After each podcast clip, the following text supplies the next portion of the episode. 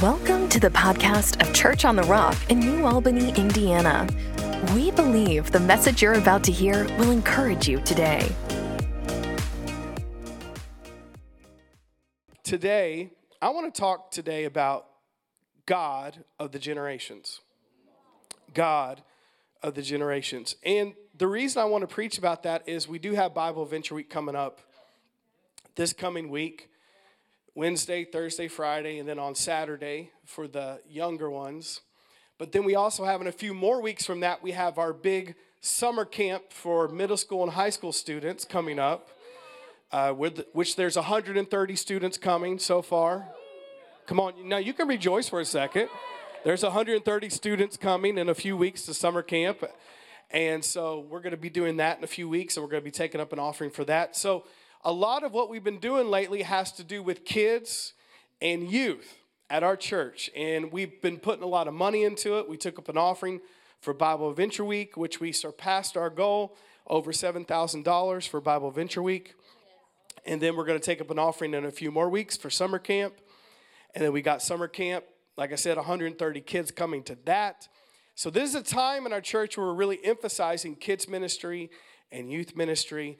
But I want to talk about it so you don't just know about it in your head, but you get it in your heart, why God cares about the generations.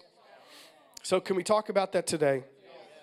Because God is a generational God. Now let's start here in Psalm 78 and verse 4. Psalm 78, verse 4 says, "We will not hide these truths from our children. We will tell them, the next generation, about the glorious deeds of the Lord and about his power and his mighty wonders. For he issued his laws to Jacob. He gave his instructions to Israel. He commanded our ancestors to teach them to their children, so the next generation might know them, even though the children not yet born, and they in turn will teach their own children." So each generation should set its hope anew on God, not forgetting his glorious miracles and obeying his commands. So this morning, I want to talk about the God of generations. Now, God is a generational God. You realize when you read your Bible and you read all the genealogies in the Bible, which there's a lot of them, and they're sometimes the struggle bus to get through when you're trying to read your Bible. You know, Ephraim begat Isaac, and Isaac begat Zephaniah, and Zephaniah begat Haggai. You know, you read that part of the Bible, haven't you? It's all over the Bible. And you know why the genealogies are in there? What are those? Generations. And God cared about the generations so much, he put them in your Bible. From Adam all the way to Jesus and beyond, he put all the different generations, and we see the genealogies in the Bible. Those are the generations. Why? Because God cares about the generations. One of the most quoted things in the Bible is when it's spoken about God in the Old Testament and the New Testament, that it refers to God as he is the God of Abraham, Isaac, and Jacob. Notice not just one generation, but Abraham, Isaac, and Jacob, because he's a God who loves the generations. And our faith should be passed down to the future generations. But we have to be intentional about it, or it will not happen. It does not happen automatically that the generations receive the faith from the former generation. It's not automatic that we just progress as a church and a church community and we reach further generations just because they're here at church. No, we have to be intentional about giving the next generation our faith. But God loves generations. In the New Testament, Timothy, which was a son in the faith of Paul, it says about him who, Timothy, he pastored the church at Ephesus. And it was a mega church in that day. Some said there was tens of thousands of people that went to the Ephesus church. It was pastored by Timothy. He says in Timothy that your faith didn't just come from you, Timothy. It was first in your grandmother and in your mother. And now I'm persuaded that that same faith is in you. Why? Because God cares about the generations. and he's a generational God. What is the point if we just have a good run with our life and our generation, and then the next generation knows nothing about God? It's all pointless. It's all worthless if we just care about our generation. We're like, man, we rocked it out at Church on the Rock. Man, a few decades. We had a great run, didn't we, though? 95, 96, 97, 98. But we ain't in 95, 96, 97, 98. We in 2023. God's plan for all of us in here, both in your family and in the church, is that you pass on something to the next generation. And the generations after you, because you set them up in such a good place of faith that they go way further than you ever went. That they reach way far past anything you ever accomplished in your life, because the generation should be getting stronger to stronger, from faith to faith, from glory to glory. Now, I'm already preaching really good in this Methodist church today. We need to be intentional about reaching the generations. It does not happen automatically. But God cares about the generations. He is the God of who? Abraham, Isaac, and Jacob. He's a generational God. He wants our faith to be passed on. It's so important. Look at this verse in Deuteronomy 7 and verse 9. Understand, therefore, that the Lord your God is indeed God. He is a faithful God who keeps his covenant for 1,000 generations and lavishes his unfailing love on those who love him and obey his commands. He is the God who's faithful, even to 1,000 generations. Isn't that awesome? But why? Because God cares about the generations. He cares about the future, and he wants us to pass on our faith. But you'll see this pattern throughout the Bible, that the generations usually go in threes: Abraham, Isaac, and Jacob. Timothy's grandmother, mother, and Timothy. And in the Bible times, a generation is usually 40 years. That's how they split it up. Now, we split it up a little bit differently, like every 10 years or 20 years, we say it's a new generation. But Bible times, it's 40 years usually is a generation. So Abraham, Isaac, and Jacob. We could split it up that way. And in our church, it's the same way. There's three generations if we split it up that way, 40, 40, and 40. There's people in our church that started this church, that founded this church, that got us to this place we are today.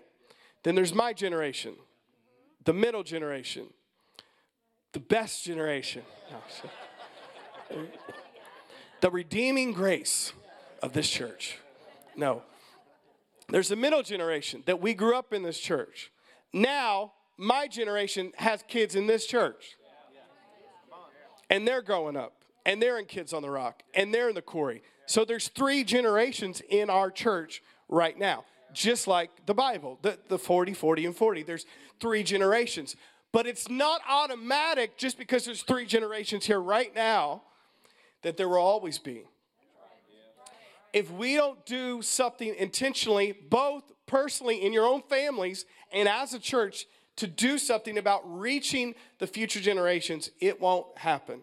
We need to be intentional about passing on our faith. And that's what I want to share today, because it's important, not just as a church, but you parents and grandparents and aunts and uncles and whoever you are in here. If you have children in your life or young people in your life, you need to care about them and you need to listen to what I'm saying today.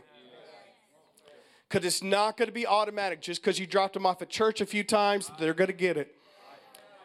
It's not automatic that just because they came to a summer camp or a Bible Adventure Week that they're going to get it. Now, that's important, but it takes more than that. We as families and as a church family need to be intentional about passing our faith to the next generation. And it starts today. It starts when they're 2, starts when they're 5, starts when they're 20, and they're 12, and they're 25. It starts in those years.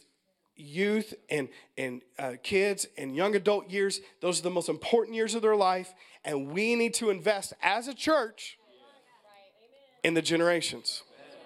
I thought I should be getting a better amen from parents in here. It doesn't happen automatically.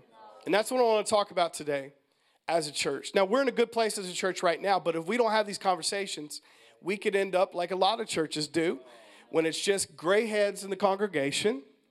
There's no young people. There's no young couples. There's no youth. And the church is declining, and it will go trickle down to 30 and 20 and 10, and then they'll close the church down and they'll sell it to somebody else. That happens all over the world and all over this community all the time. Why? Because one generation decided, I'm just going to think about me.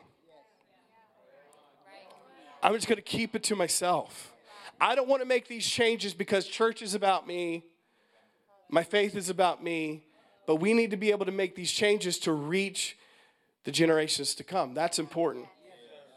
And that's what I want to talk about today, because I want our church to be a part of that. So thinking about the generations, there's threes. There's Abraham, Isaac, Jacob. There's 40, 40, and 40, the generations. There's three in our church, generations like that. But Dr. Summerall said it like this. Usually this is what happens when there's three generations like that. There's the generation that experienced it, then there's the generation that knows about it, and then the third generation knows nothing about it. That's what naturally happens. In the business world, they say it like this. There's the founder or the owner, then the next generation is the keeper or protector, and usually the third generation is the person who squanders the inheritance that they got from the other two generations. Now, that naturally happens. It happens in the church world, happens in the family, and it happens in the business world, that naturally our tendency is to go like this between the generations. So I'm saying that to say today, if we don't do something different, our church and our families will end up just like that. Why? Because that's a natural tendency for any church, for any family, for even any business. After a few generations, you end up there unless every generation takes ownership for their responsibility and passes it in a proper way to the next generation.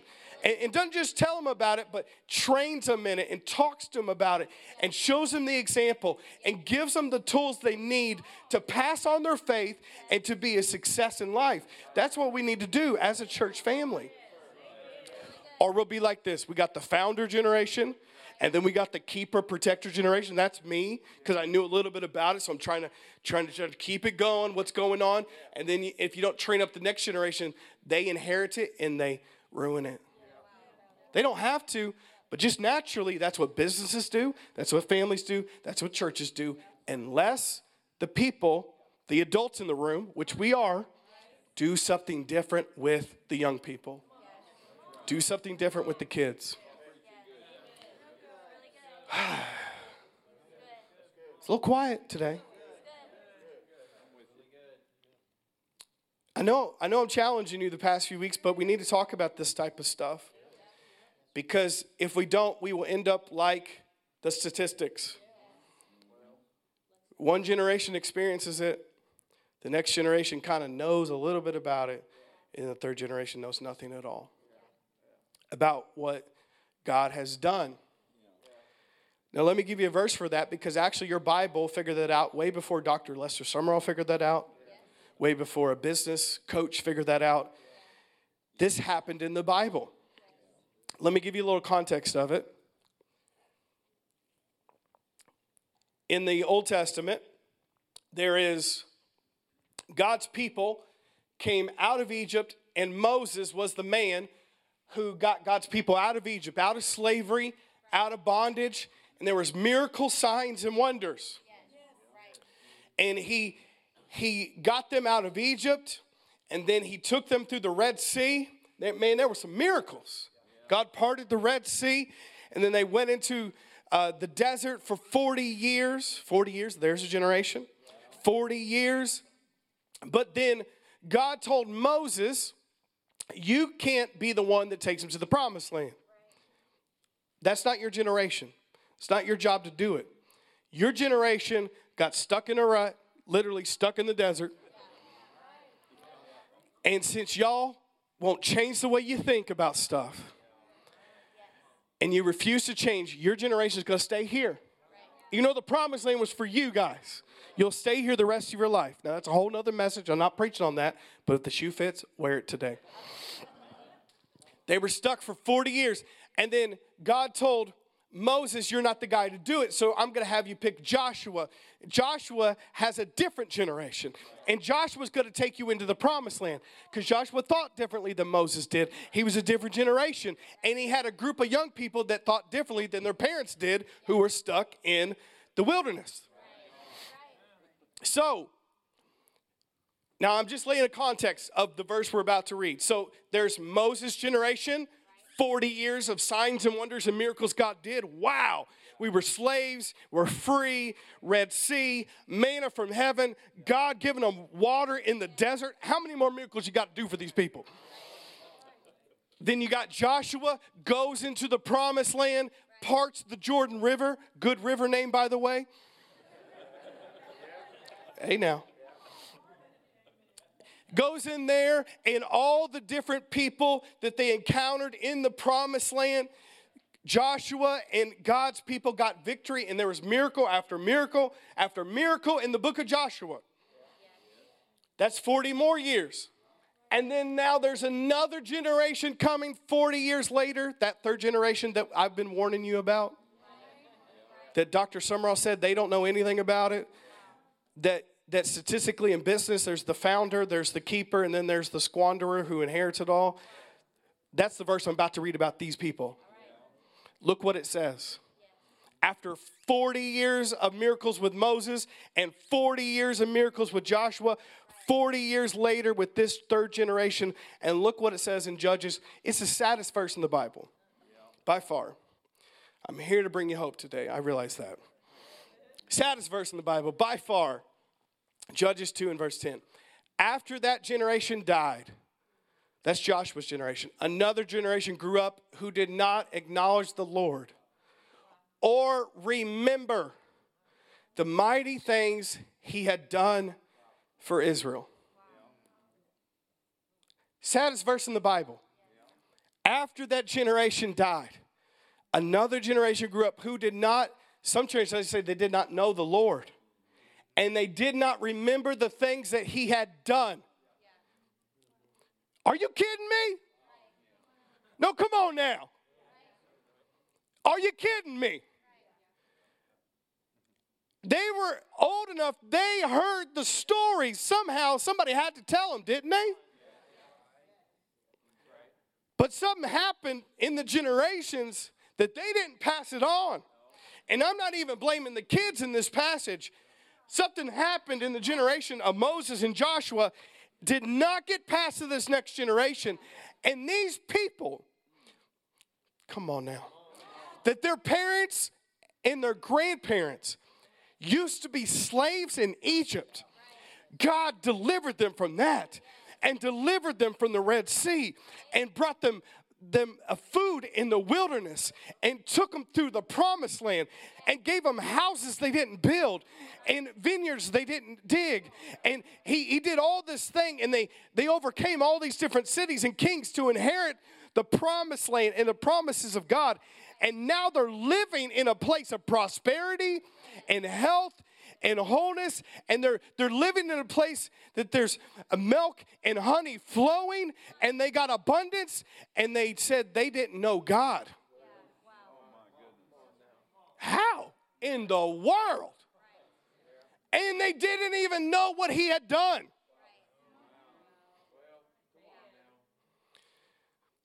Why am I saying that? Because if this generation in the Bible could end up in a place that they didn't know God and know about the great things, who do we think we are?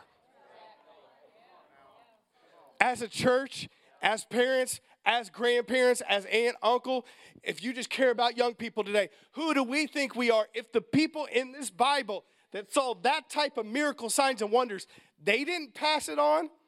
Why do we think we're just automatically doing it? And they'll just get it. No, we have to be intentional. We have to be intentional about passing on our faith. Look what God did in those generations. But there was a generation who grew up that didn't know God, and they didn't know the things that happened. They didn't know the mighty works that God had done. We are no different than the people in the Bible. If it can happen in this generation, it could happen in our generation. I'm not saying that to scare you, but I'm saying that we get some sobriety in our thinking, get some urgency in our mind, and say, we have to reach future generations. We have to be intentional about it. We have to train our kids and our grandkids. We have to do more as a church for young people, for young adults, for kids. Why? Because they could end up in a place like this. The worst thing that could happen to me ever is this. Yeah. And if you're a real parent or grandparent, you'd say the same thing. If Natalie ever grew up and said one day, I don't know God, yeah, and I don't know anything he's ever done for us. Yeah. That would be the worst possible thing. Now, that's my daughter, Natalie. She's 10 years old. If she grew up and said, Dad, I don't know God, and I don't know any miracle that ever happened for us. I don't know any, healing that ever occurred. I don't know anything that God did for our family or for our church. That would be the worst thing that ever happened to me. I would feel the most grieved. And if you're a real parent or grandparent in here, you should feel the same way.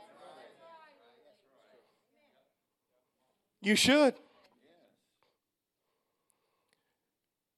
But that type of stuff will happen if we're just winging it. Well, our kids will get it if we just bring them here and there. Well, they'll just automatically give it if I tell them to just read their Bible here and there. No. We have to be intentional. And I'm saying as parents and grandparents, but also as a church today. I'm challenging you both. That we must pass on our faith. I love what the Apostle John says in 1st, 2nd, and 3rd John. He goes, there's no greater joy I have than to know my kids walk in the truth. He was an elderly man when he said that. Could not we say that for ourselves in here? For the young people in our church, for the youth in our church, for the young adults in our church, not even if they're not your natural kids, there's no greater joy to know that these Kids on the Rock kids walk in the truth and they love God and they know God. There's no greater joy to see these young people know God and know about miracles are real and healings are real. There's no greater joy to see young adults that know God. They know the power of God. They grew up in a church that they've seen miracles, healings, and signs and wonders. And they cannot forget that because they know God. There's no greater joy I have. But we should all feel the same way. There's no greater joy on this earth knowing that our kids and our grandkids and the young people around us and in our communities and in this church community, they know God. And they know the mighty things he's done for us. And they know the truth, which is God's word. But it doesn't happen by accident. Happens when we're intentional about it. Are you still here? Are you good today? I know I'm kind of talking serious a little bit, but I want to challenge you. I love you, but I love this future generation, and I want us as a church to think right about it. We don't want to lose a generation. We want the generations that go past Dad and myself to be stronger than we are. To see more miracles than we do, to see more healings than we've ever seen, to do things greater than we ever did. That's God's will for every family, but every church as well.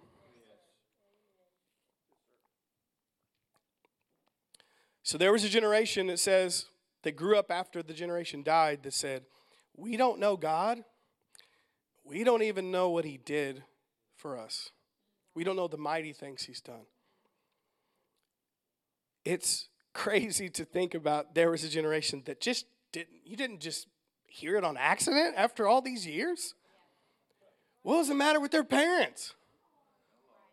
and their grandparents, were they not talking about this in the home? Apparently they weren't, because there was a generation that grew up that didn't know God and didn't know the mighty things he has done for them. So, since you're on board with me, right, I can tell you're with me now. You want to reach some young people, don't you? You care about your kids and your grandkids, don't you? You care about the future generations. In the words of our old youth pastor, you care about the youth of America, don't you? You do. You care about these kids because they are our future, and it's important. Well, since you care so much, because I know you do, and God cares about them because he's a generational God, I want to give us some things that we can all do as a family and as a church family to reach the next generation. Would you like to know that? So I'm going to give you three things, but with each of those three things, I want to give you two practical ways to apply that. So this is what we want to do first. If we're going to be a generational family and we're going to be a generational church, we have to be willing to change our mind and our methods to reach them. If we are going to change and love and grow future generations, we have to be willing to change our mind and our methods to reach them. Let's start here. Be willing to change your mind. It's automatic, and we all know it. Every generation is prejudiced against other generations. Now hear me. Every generation trash talks the other generations. We do. We've always done that. But you knowing that you always have done that will help you understand the next generation. Now, let me talk to you for a second. Baby boomers, which were the babies born after all the people came back from the war because they hadn't seen their wives in a long time. Hello, somebody. The Lord is good. Baby boomers, which there's a lot of baby boomers in this church, and the baby boomer generations is the generation that started this church. Because I'm talking about, if we want to reach future generations, we have to be willing to change our mind and our methods to reach them. Let's first talk about be willing to change your mind. If you're going to reach kids and youth and young adults and have them in your life and you be able to impact them, you have to be able to change your mind about them. You cannot have a bad attitude about them and reach them. You can't be prejudiced towards them and reach them. So baby boomer generation, when you guys were young, guess what? Your parents didn't like you guys either. Am I right? Your parents and grandparents were giving you a hard time because you wanted to be a hippie. You wanted to smoke pot. You wanted to go out west and get a surfboard and free love, and you didn't want to wear a shirt to school or whatever.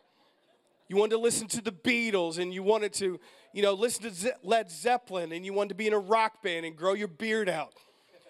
Your parents didn't get you either. Why is no one saying anything? It's true. I didn't like Led Zeppelin. So, every generation does that to the next generation, and then that generation grows up, and they look at the next generation like, what's their problem? Not realizing you acted the same way when you were young. Why? Because you were trying to figure it out. You were trying to understand yourself, and you did things differently, and your parents and grandparents didn't fully get it, but you can always say the people that tried to understand you, even though they weren't like you, and they were willing to change their mind and not judge you, were the people that helped you when you were young. We have to be willing to change our mind if we're going to reach the generations for God. We cannot be harsh and prejudiced and future generations not realizing when we were a young person, we acted the same way. We had the same temptations. We had the same weird habits. We were the same way. We were insecure. We were trying to figure out ourselves. One generation, it's rock. Next generation, it's rap. One generation, they dress like this. Next generation, they dress like this. But it's all the same thing. Ecclesiastes says there's nothing new under the sun. which there's not, it all comes full circle. But we have to be willing to change our mind if we're going to reach young people. Now, I'm saying this to you if you're a parent or a grandparent, but if you're a part of this church and you want to see young people be involved in this church, we cannot judge them and be prejudiced towards them and think that they're going to show up to a church like this. We have to be willing to change our thinking to empathize with them, to see them for who they are and get it from their perspective and understand them. And that doesn't mean you got to agree with them about everything, to be understanding and to change your thinking about it. You know, that with millennials, which I am, and Gen Z and Gen Alpha, the generations younger than me, it's actually very true that they're looking for adults, father and mother figures, mentors in their life. A lot of you in here think young people don't want to talk to me. They don't want my input. They don't want my wisdom. Actually, it's the opposite. Starting at my generation and younger, which I'm 35, those generations, because a lot of them didn't have good parental figures, they're looking for people that are solid and godly and wise. They're looking for fathers and mothers and mentors in their life, and you all are here. But sometimes us in here that are older think, well, young people don't want to talk to me, and, you know, I'm not relevant because I don't have skinny jeans and a mohawk. Listen, that's not what they're looking for. They're looking for moms and dads. They're looking for mentors. They're looking for grandparents. They're not looking for you to look like them. They want you to be you. But if we are not willing to change our mind towards young people, we won't be able to reach them, even though they're looking for us.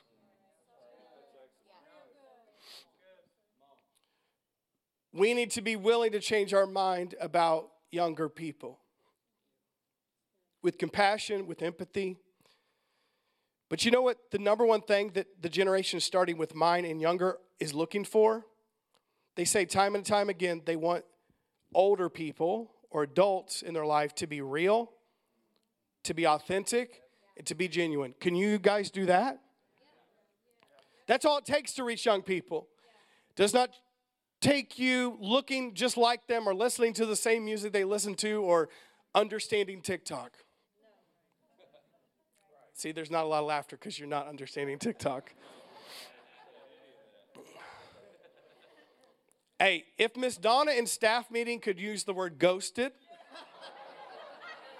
then you all can learn something new. Okay? She's almost 80. Ghosted. That means you disappear on somebody. You just stop talking to them. Yeah. See, we have staff members in here that are willing to change their mind. She's going to be young at heart. So if we're going to reach young people, we have to be willing to change our mind. Hear me in here, older generations. Young people are looking for you. They're looking for mentors. They're looking for moms and dads that are godly, righteous, wise, to get involved in their life. Don't be intimidated by them thinking they don't want to talk to me. They don't want to be a part of my life. No, young people are looking for you.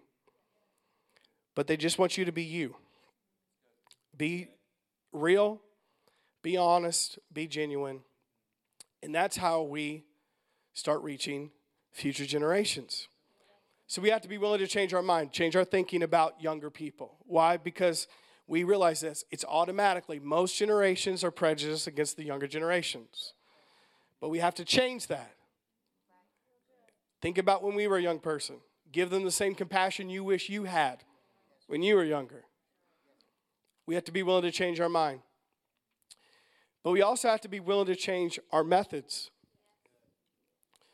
A lot of churches are dying today because they refuse to change their methods.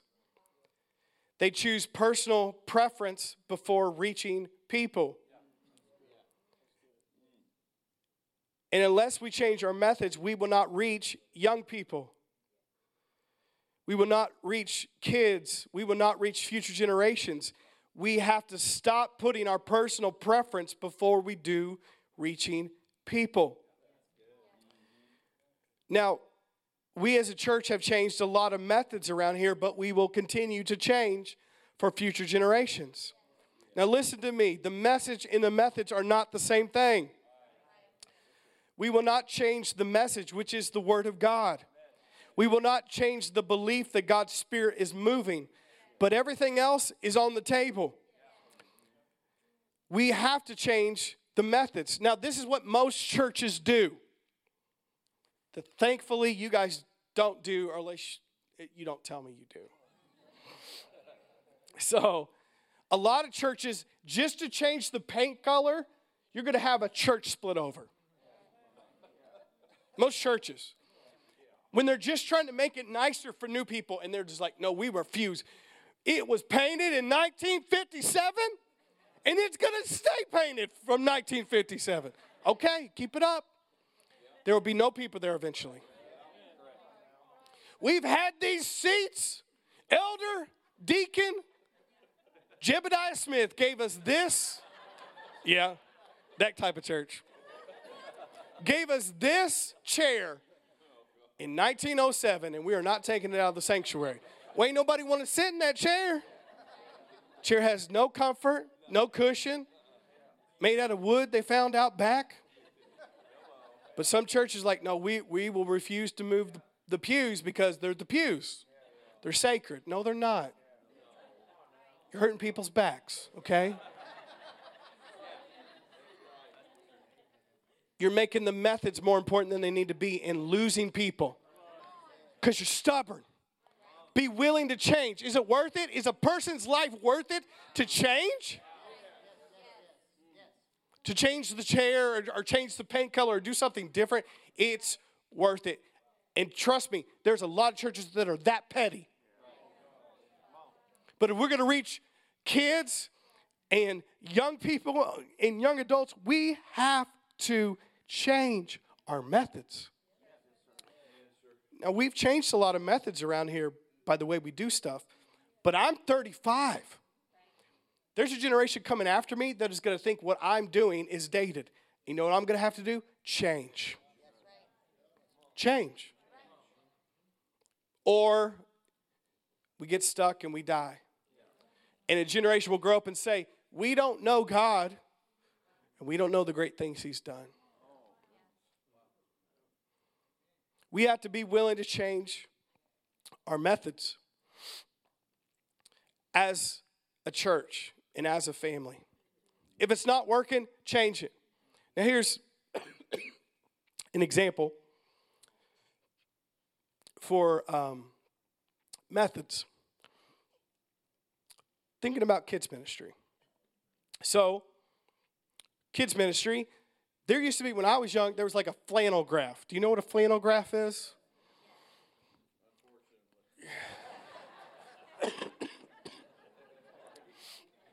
There's a flannel graph. So there's all these different little Bible characters, and you move them around, and that's how they told the Bible stories.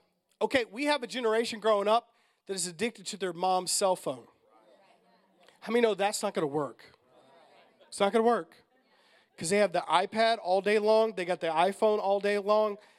They're watching YouTube all day long. So flannel graphs are not going to work.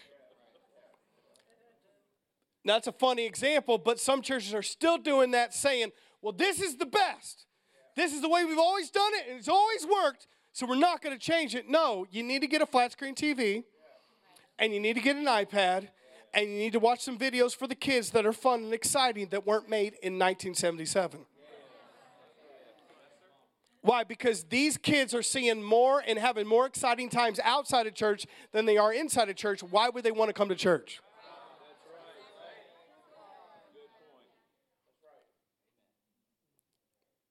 We got to be willing to change our methods. And you think, well, that's not that important. Yes, it is. Same with our music. I know some of you would love us to sing hymns, and I'm an old soul. Even though I'm 35, I feel like I'm 105 some days. I'm an old soul at heart, and I love hymns, and I love black gospel, and I love old-timey music, and I love the Gaithers. I'm an old soul. But guess what? We can't play that type of music all the time around here. And I love it. And sometimes we will play some of it because it's still got the anointing on it. But we play music that's current and fun and alive, and I enjoy, and I think it's anointed just like a hymn's anointed. But we're not going to be stuck just because some of us have a personal preference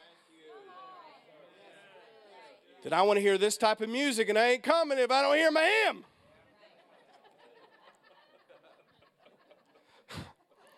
People act that way in church. But we got to be willing to change.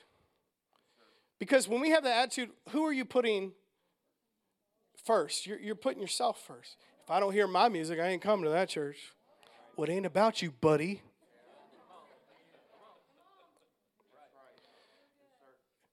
If they change the chairs one more time in church, I'm out of here. What happened to the regular lights? Why did they go put colored lights on the stage? Hurts my eyeballs. Ain't about your eyeballs, bud. It's about making our church, our sanctuary, our kids' classes so youth and kids and young adults feel welcome to come. They feel excited to come. They feel empowered to come. And they love being at church. Now, hopefully you're not offended at what I'm saying. But think about it.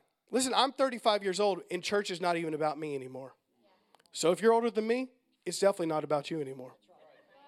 I'm sorry, but it's not. It's about the future generations. Now, am I saying God doesn't care about you? No, he cares about you, but you'll get something when you start serving future generations. You'll get so much more being a blessing and giving instead of just, well, I'm just coming to church for me. I'm going to ride this out till we close the church down. Come on now. I love you. But it's not about you guys. We have to change to reach future generations. It's not about me, and I'm 35. You know who it's about? Natalie, who's 10. It's about the preschooler, who's 3. It's about the people in the nursery right now. It's about the young adults at church. It's about the teenagers that are about to, the 130 teenagers that are about to go to youth camp. That's who it's about.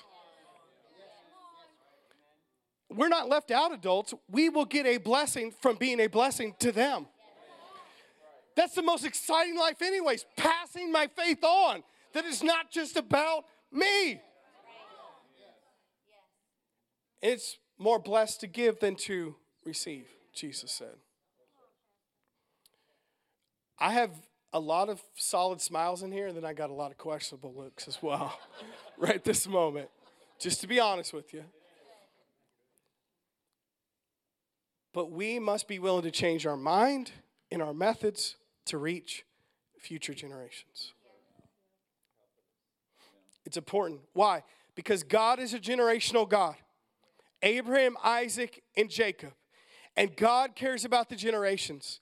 And we should care about the generations, because if we don't, we will end up with a generation in this church or in our personal family that grows up and says, I don't know the God that you know, Mom and Dad, or Grandma and Grandpa, and I don't even know what he's ever done. I don't want to come to church. It happens all the time, and we think it doesn't, but it does, unless we are intentional about reaching generations. So we'll go to a different point to give you a little break from that one real quick. We have to be willing to change our mind and our methods to reach generations. The next thing is we need to train them by our words and by our example. We need to train them by our words and by our example. Proverbs 22:6. Direct your children onto the right path, and when they are older, they will not leave it. Can we pull up the Good News Translation if we have that? Teach your children how they should live, and they will remember it all their life. Now, if you read your Bible in Deuteronomy 4 and 6, and even in chapter 11, this is the challenge that, notice, Moses gave the generation that was supposed to give it to Joshua's generation, that was supposed to give it to the next generation that said that we don't know God. But notice what he said that you should do so that doesn't happen. Deuteronomy 11 and verse 18. So commit yourselves wholeheartedly to these words of mine. Tie them to your hands and wear them on your forehead as reminders. Teach them to your children. Talk about them when you're at home and when you're on the road and when you're going to bed and when you're getting up. Write them on the doorpost of your house and on your gates, so that as long as the sky remains above the earth, you and your children may flourish in the land the Lord swore to give your ancestors. So if we're going to reach future generations, we have to train them by our words and by our example. Let's talk about train them by our words for a second. Moses gave this challenge to the people in Deuteronomy, the generation about to go out, that when you are at home and when you're on the road and wherever you are, you need to teach your kids and pass this on. Why? So that you and your children will flourish in the land that God has given you. But it doesn't happen unless you teach them with your words. Now, hear me in here, parents, grandparents, or if you just love kids. It does not just happen just because they come to church. Yes, they hear God's word in church, but they need to hear you preaching to them God's word. You need to teach your young person God's word, their mom and dad, their grandparents, their aunt and uncle, their community surrounding them.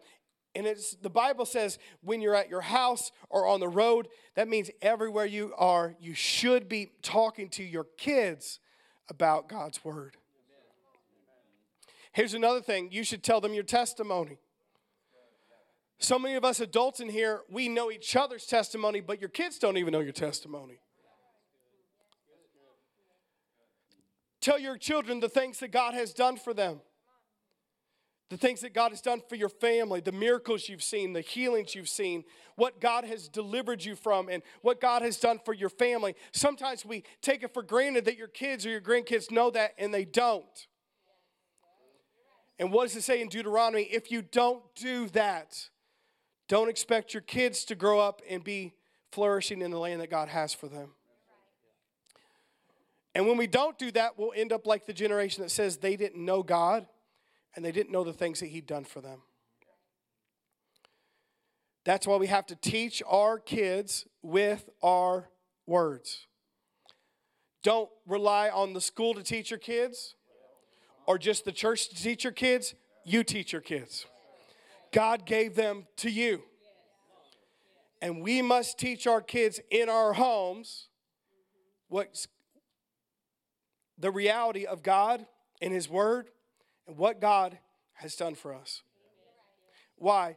So when they grow up, the Bible says they will teach their kids that. And then they will teach their kids that.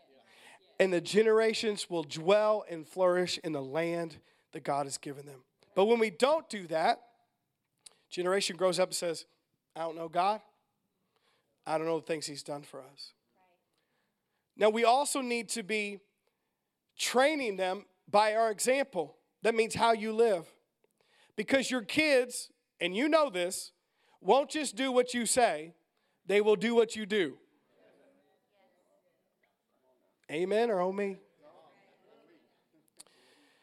So we need to teach them with our words and with our example. How you live matters to your kids. Training them is both taught and caught.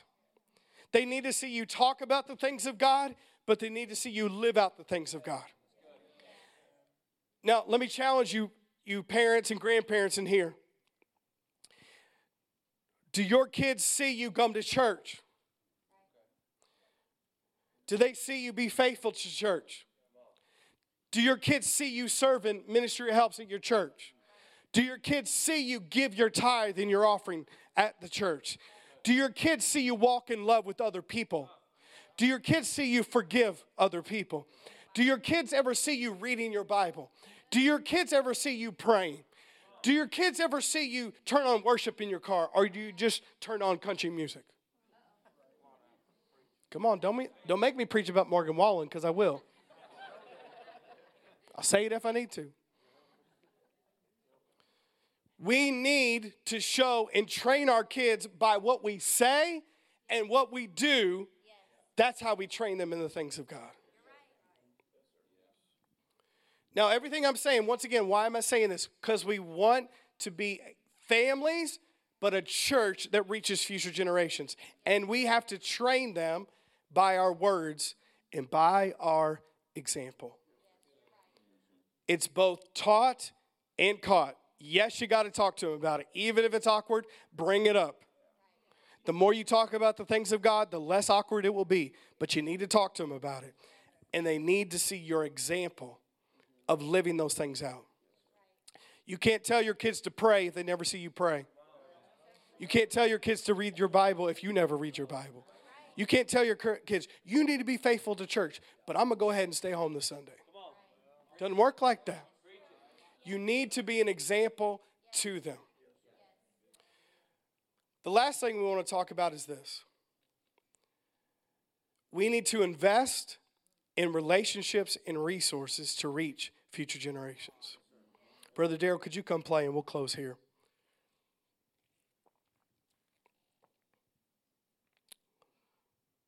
We need to invest in relationships and resources to reach future generations. Now, real quickly, because God cares about the generations, this is what we need to be willing to do. Real quick recap. We need to be willing to change our mind and our methods to reach young people. We need to train them by our words and by our example. And if we're going to have future generations at this church and in your own personal life that love God and know God, and they go further than all of us go in here, we're going to have to invest into them in our relationships, in our resources. You with me today? Now, I know the past 2 weeks I've really challenged you. I said I was tapping into my challenger frequency. Remember that? I said that's one of my communication gifts is challenger. Because I'm stirred up about it, church family. I'm not upset at you because a lot of you are already doing this. That's why we have a good church. That's why we have a huge Bible Adventure Week. That's why we have 130 students going to camp. I'm not bringing this up because it's a problem right now. I'm bringing this up so we never have a problem with it at church. So we never have a gap in our church. So we never have to get to a place where we're like, where did all the young people go? You should have changed 10 years ago, 15 years ago. I'm saying it today so we never get to that place. And we build on the generations to come.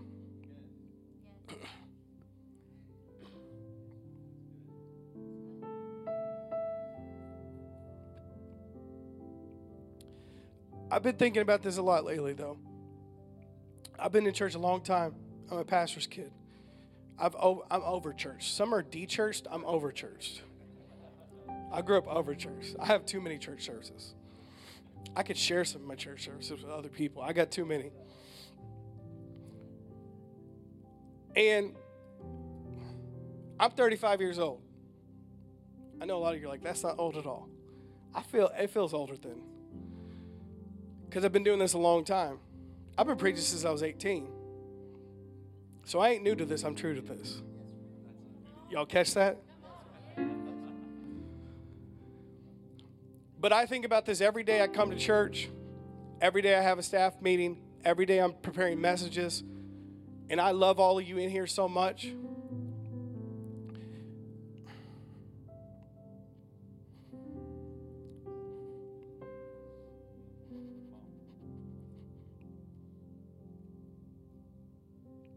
But I'm thinking constantly about what's the point if we just had a really good run. Man, man, Church on the Rock was getting it for a few decades, though.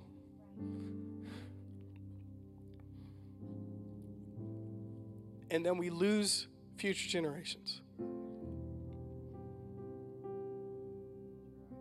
If we're not intentional, that's what will happen. There was a generation that grew up after they died, and it said they didn't know God.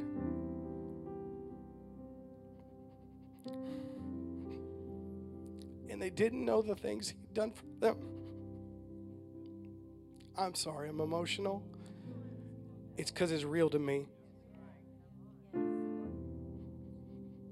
But I'm thinking about Natalie, who's 10.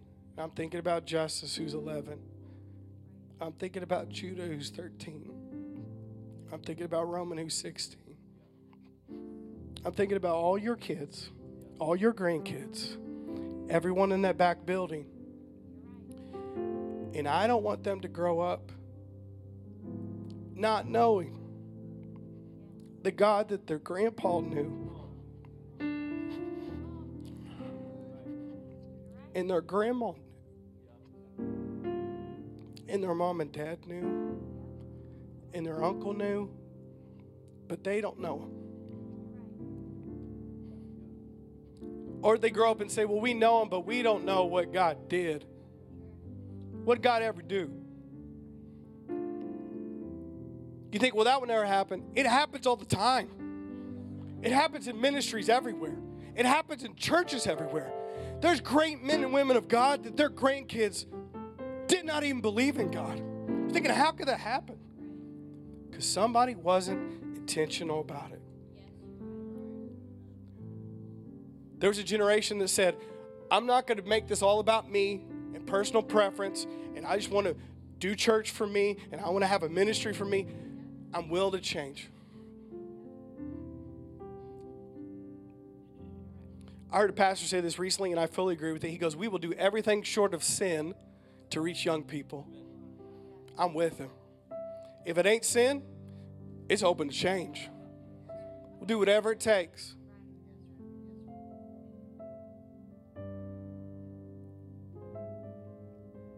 Do whatever it takes. But I want those, your kids, my kids, to grow up in the church and not say, well, we heard about that. We heard about those meetings. We heard about 95, 96, 97, 98. We heard about those camps. You know, we heard about, you know, and grandma said this and grandpa did this. But we never saw it. Doesn't have to be that way. But they know.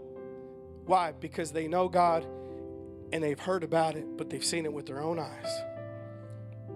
They've seen healings with their own eyes. They've seen deliverance with their own eyes. They've seen miracles with their own eyes. They've seen the power of God with their own eyes. And it's not just grandma and grandpa's faith or mom and dad's faith, but it's my faith. And those future generations take it further than all of us in here together. That's God's will. For every church, for every family, come on now, for every society, for every one of us in here, that we go from glory to glory, from faith to faith, from strength to strength, and the future generations do way more than we ever did. Because they're building on our foundation. They're building on our foundation. We have to invest in relationships and resources if that's going to happen. Proverbs says a good man or woman, or we could say a good church, leaves an inheritance for its children's children. We need to have some people in here that invest in relationships with young people. Take them to lunch. Get them coffee. They ain't got no money. They'll go with you. They will go with you. Trust me. If you say food, they will go with you.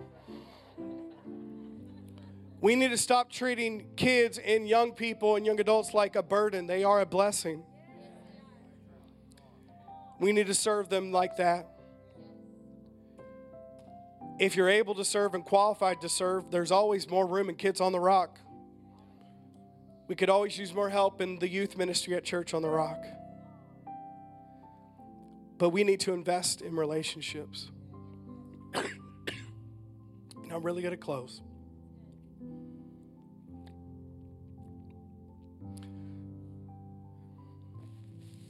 We need to invest in future generations with our resources. I love this quote. It says, the best way to spend one's life is to invest it in something or someone that will outlast them. The best way to spend your life is not on you. The best way to spend your life is to invest it in something or someone that will outlast them. There's no greater thing to invest in than young people, kids, the future generations of the church, because they will outlast us. True success is not in big bank accounts, cars, houses, fame, fortune. True success is when we have successors. And that's been a priority for our church for 38 years, kids and young people, and we put a lot of money that way, and we will continue to put a lot of money in that direction. Every time you give your tithe and offering, part of that is going to help kids and young people.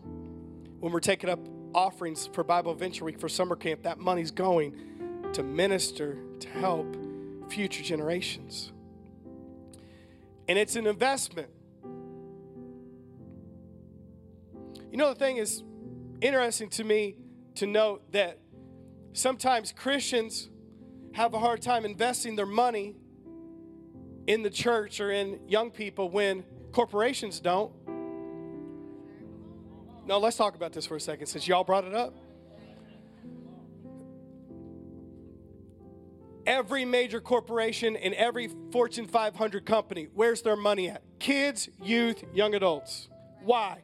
Because that's where the money making is. That's the future. They put their money into the young people. Why? Because they believe there will be an investment. There will be return on their investment. But notice that when they invest in those natural things, they are not eternal. They are not spiritual.